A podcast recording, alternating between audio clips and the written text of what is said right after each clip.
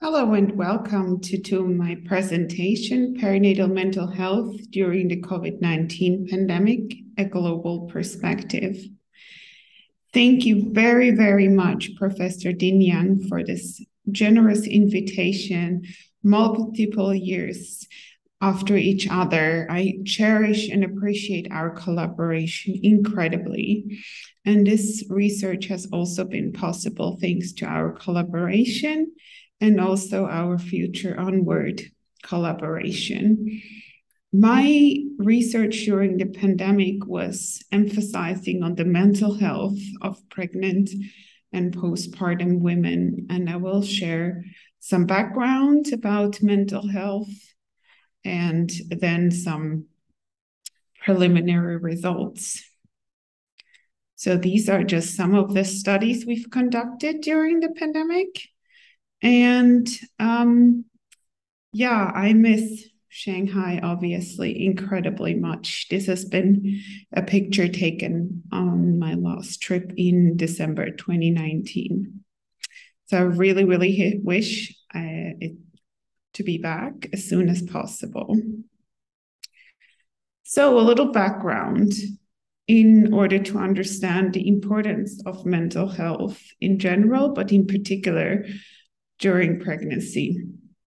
The global economy losses that are calculated for the global burden of disease are about $1 trillion per year in productivity due to depression and anxiety. Mental, neurological, and substance use disorders make up to 10% of the global burden of disease and 30% of the non-fatal disease burden. Around 1 in 5 of the world's children and adolescents have mental health disorders. And what we've tragically seen, unfortunately, is that there is a vast increase in mental health disorders in adolescents, particularly due to the pandemic, it's considered. Depression is one of the leading causes of disability, affecting over 264 million people globally. About half of mental disorders begin before the age of 14. So it's very, very important to emphasize on mental health before somebody is an adult, before it's too late, or not too late, but before a lot of damage has been done. Almost 800,000 people die by suicide every year. One person dies from suicide every 40 seconds. And suicide is the second leading cause of death in individuals aged 15 to 29. These numbers are to be set pre-pandemic, so it's from 2020. So it's very important to consider that all of these numbers have increased during the pandemic, and we know that already. The Lancet Global of Disease study from 2016 has shown the vast impact of depression and anxiety, and in particular depression in China as well. And so it's really, really important to emphasize on mental health rather than focusing on just purely medical disease, such as chronic disease, such as diabetes, which is obviously very important too. Mental health disorders affected over 1 billion people globally, 7% of the global burden of disease, and are just contributed by it. And 19% of the disability-adjusted life years, that means that you live with a disability. And globally, every 10th woman develops mental health problems related to pregnancy and childbirth. And this number actually has been very, very vastly increased during the pandemic. And it's really something really, really important to think about and what to do. And of course, for you who are all healthcare professionals in the perinatal health departments around Shanghai and other parts of China and globally, This is a very important topic.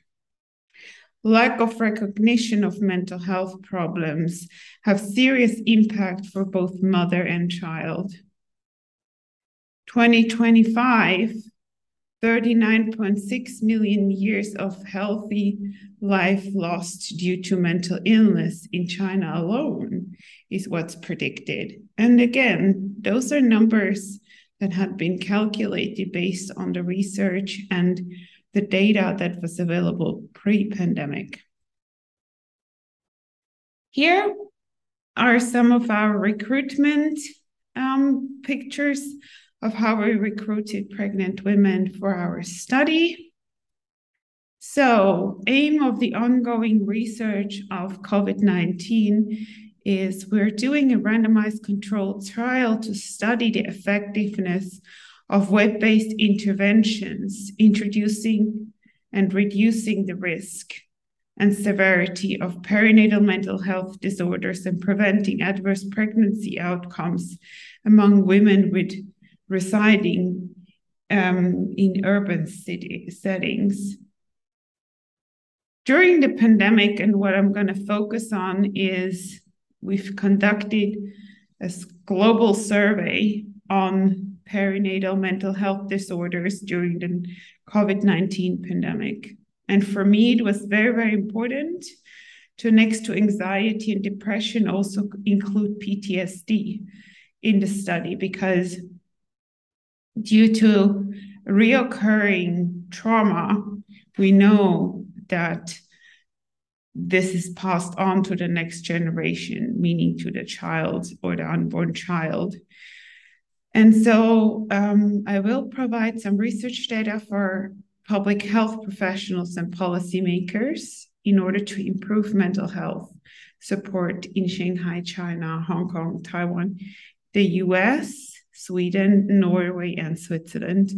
These are the countries that were involved in this survey study. We also conducted a Swedish interview study, a Norwegian one actually as well, and describe the pregnant women's experience of their mental health and pregnancy during the COVID pandemic. So these are the measures we've used in our global survey.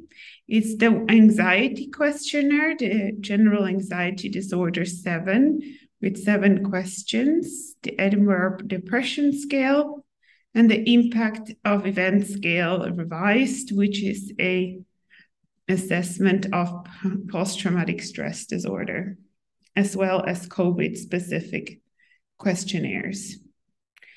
The collaborators are as follows, and we're actually just about to publish another article together with the Swiss colleagues. And this is very good news because the CHUV in Lausanne is actually the head of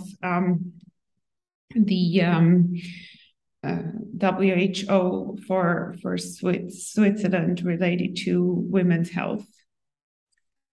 This is to show you where we can be found about our study next to research conducted at Harvard. I am very proud that our study is also mentioned at the North American Human Milk Bank to recruit patients. This is a Stockholm evening where we are also working on this study, because I'm going to start to introduce you some results of the interview studies. We found several overarching themes, and we called this study Pregnant Women, a Forgotten Group in Society. The women reported that they found it difficult with the restrictions in society, particularly the Swedish approach about pregnant women not being considered a risk group. They also felt conflicted with the environment at work and the restrictions being somewhat blurry. Isolation in the social context was another one. And then obviously they worried They're worried about the COVID-19 pandemic. They're worried about their fetus. And they worried about different worries, also worries from their family members that were transferred over. Another theme is loneliness. They felt incredibly lonely in their pregnancies. They lost experience of being pregnant, as they said, because of the pandemic, because so many things were not possible, like parenting evenings or meeting other parents to exchange, etc. And the fear of loneliness in general, to be all by oneself. They also mentioned the incredible importance of the partner support and the issue of him not being able to attend the antenatal visits and not seeing the baby. The partner's health and its outcomes, because if the partner was slightly sick or had a risk for having COVID, he would not be allowed to the delivery ward. But then also the partner's perception of pregnancy that has shifted because he was not able to visit the clinic as he would usually do. And then this powerlessness in the perinatal care, the injustice, the canceled parental care, the need for an alternative, and the midwife's role in all of it. Media obviously played an important role too, and an impact on pregnant women. And social media as a source of information rather than seeking professional help. And I think this is a very, very important information for all of us to know, that a lot of times pregnant women, due to feeling isolated, seek information from social media, which is usually not very well resourced. So there is a big information gap between what we know as professionals and what they know as pregnant women. And we need to bridge this gap. So some preliminary data of the global survey. We asked, are patients at higher risk of depression, anxiety, and PTSD due to the COVID-19 pandemic? And what we've seen is that, yes, that's the case.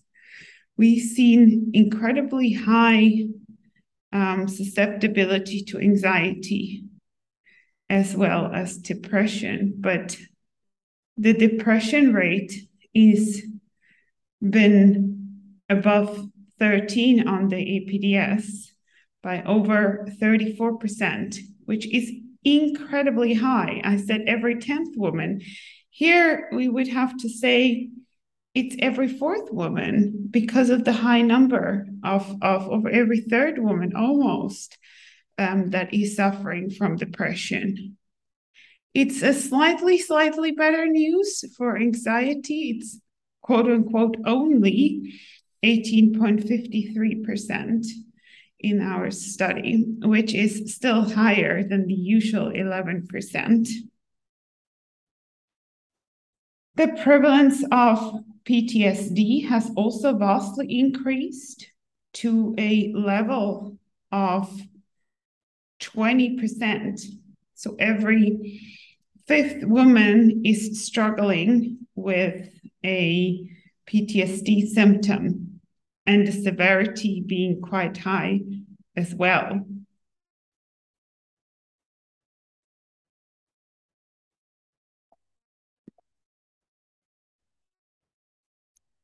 So these preliminary results I would like to discuss.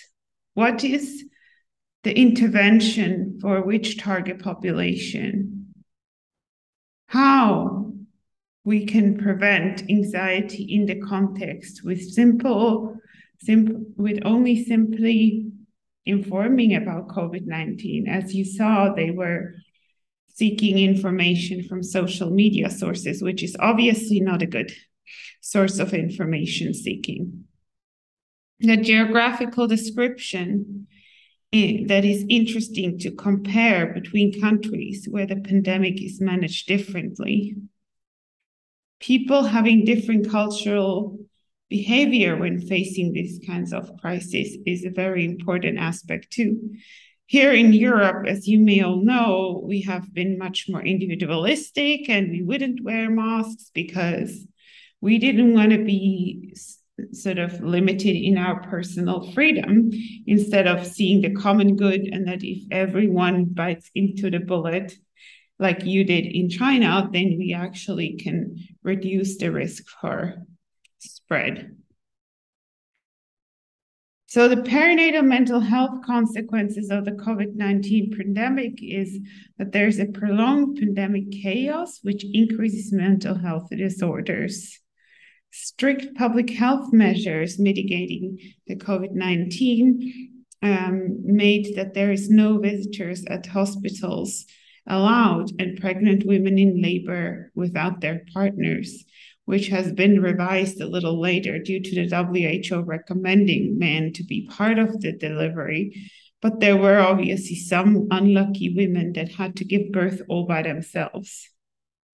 And then, of course, the negative psychological effects such as stress, anxiety, depression, anger, confusion, and PTSD, which all have an impact on the relationship between the mother and the father, but also through that impact the unborn child.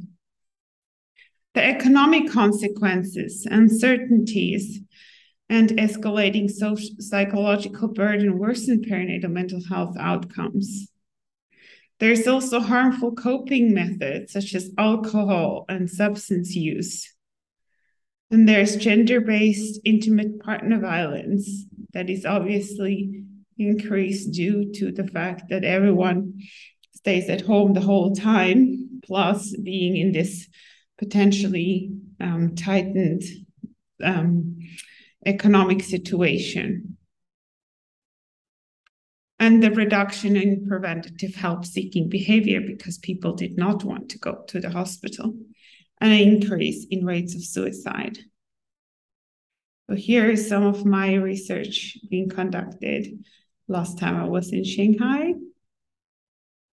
So how can we actually improve women's health and mental health in general?